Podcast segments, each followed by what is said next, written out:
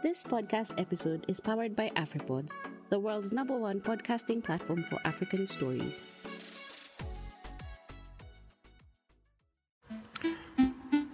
There are pretenders among us, people who have mastered the ability to hide their pain, failures, struggles, and inadequacies in life. People who have the ability to mask their imperfections through material wealth and careers. In the last 20 years, social media has exploded and incubated these pretenders to grow in number and attitude. But one day in 2016, one of these pretenders broke away. This is his story. Yep. So speaking of marriage, um, one of the books that you gifted to me relating to marriage is uh, by Dr. James Dobson. Love must be tough. Yes. Do you still give that book to people? Yes. Because I do. Because I, Yes. I definitely Yeah, give it to a lot yeah. of people. And uh, you gave it to me when I had a challenge in my marriage as well. And it really helped me because I think from my perspective, I, again, during that period in our marriage, I was looking at it from my perspective. Mm-hmm. But then there are concepts in that book that, um, obviously addressed other issues, but they also brought me to see myself as not being a victim, you know what I mean? But to see myself not really as a perpetrator. I won't go that far. we need to talk to Sarah about that. so yeah, so I've, I've I've gone on to gift it to a lot of other people. Um, can you tell me why you love that book and um, also share with our listeners perhaps um, how the challenges in your own mar- marriage help shape you uh, deal with such issues more All right. openly. So, what I like about that book is uh, our our African culture, or maybe our Zambian culture, or maybe the culture that I was brought in. Let me not generalize. There are certain things that, um, especially when it comes to marriage, I think generally we are taught, especially as women, to accept everything and just grin and bear it. Uh, not to question, not to ask, or not to expect. Okay? So, why I love that book is it taught me to appreciate the power of consequence. Okay. Because a lot of times I think uh, we shield to our detriment, we shield each other from consequence. And I, I think like like uh, like what you said around not seeing myself as a victim, um, and not seeing my partner as a villain, or even exchanging roles, not seeing myself as a villain and him as a victim Yeah. my craziness, or more precisely, my brokenness. I one of the things that I've I've I've learned, especially in, in dealing with uh, challenges that come with a, a marriage relationship, is again, you know, I like to read. So I was reading this particular book. I've never quite finished it. I don't know if I ever will because these chaps who wrote this book keep on emphasizing that you can't read this book and finish it and say you're done. You have to read it at least five times. Do you mind giving me the title of that book? because the, the, the title of the book is called uh, "The Process of Transformation." Process of transformation. Ministry. Okay. It's it's one of the few. Okay, I digress, but let me digress. Yeah. Uh, Transformation Prayer Ministries is one of the few ministries where you go on their site. The key resources that they use, they have this book, and uh, uh, there's uh, no, no, there's the process and the principles. So there's the principles of TPM and the process of TPM. These are the key resource to this ministry. It's one of the few ministries where I've gone and you can actually they give it out for free. You can download the whole 300 and something multi-page book. So just to get this right, TPM will be Transformation Prayer Ministry. Yes. Okay. So there's okay. the process of and the principles. okay. So in the principles of, um, one of the teachings they teach is that they gave an illustration if you're walking in the bush and something goes through your foot, like a thorn goes through your foot, hmm how would you want you to react? I don't know, just scream because it's painful. Exactly. I won't care. So, so you want your foot to hurt to alert you that there's something, so you can stop and take it out. And they kind Hmm. of brought the same concept to when we experience relational pain. If there's something in the relationship that is bringing you pain, it's a signal that you need to stop and remove that thing. Now, most of the time, um, we tend to make that thing about the thorn, the other person. Okay. When in fact it's your own vulnerability, your, the own, your own softness of your flesh that allowed that thorn to go through. In other words, it, bringing it out, the book brings it, it's what do I believe? What do I believe about myself, about my life, about where I've come from, that makes this particular thing hurtful to me. Okay. So a lot of times, like if we deal with our heart beliefs, as they call them, a lot of pain that we experience from other people, we actually won't experience it.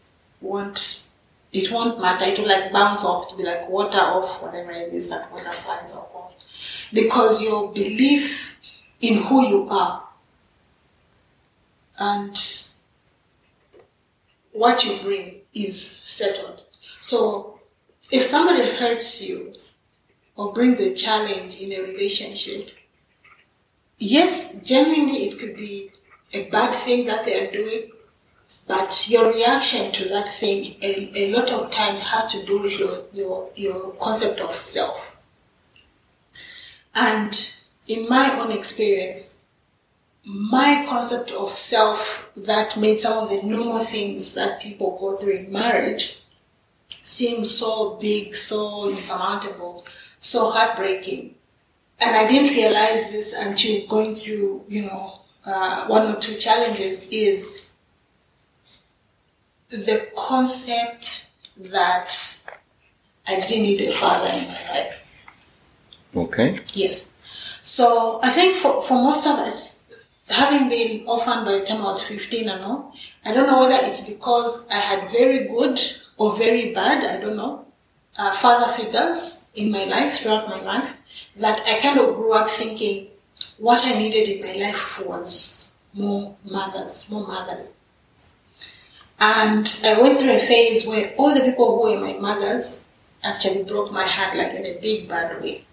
I couldn't like rely on them, you know, the way that I wanted to. Not that they were not available, but the way that I wanted them to be available, they couldn't be available to me.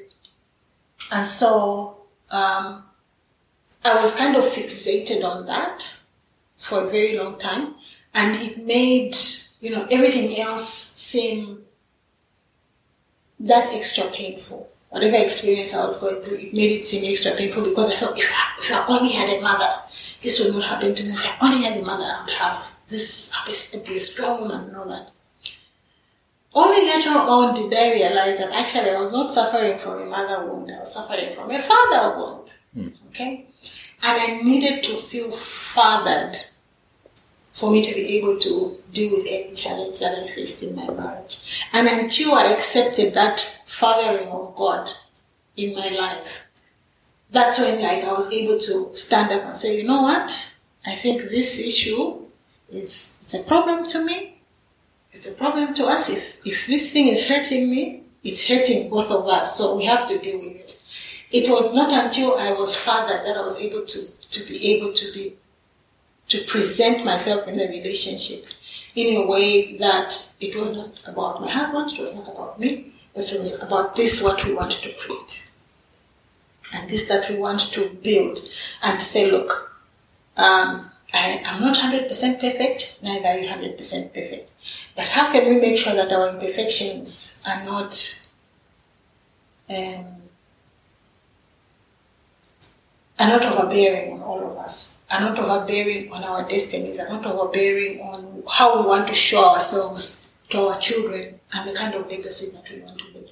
So, it, whatever challenges, then after that point, like whatever challenges, it, it, it- dealing with them as a united front as opposed to this is you've done this and I don't like it, or I have done this and he doesn't like it. It's this thing is hurting us because we are one.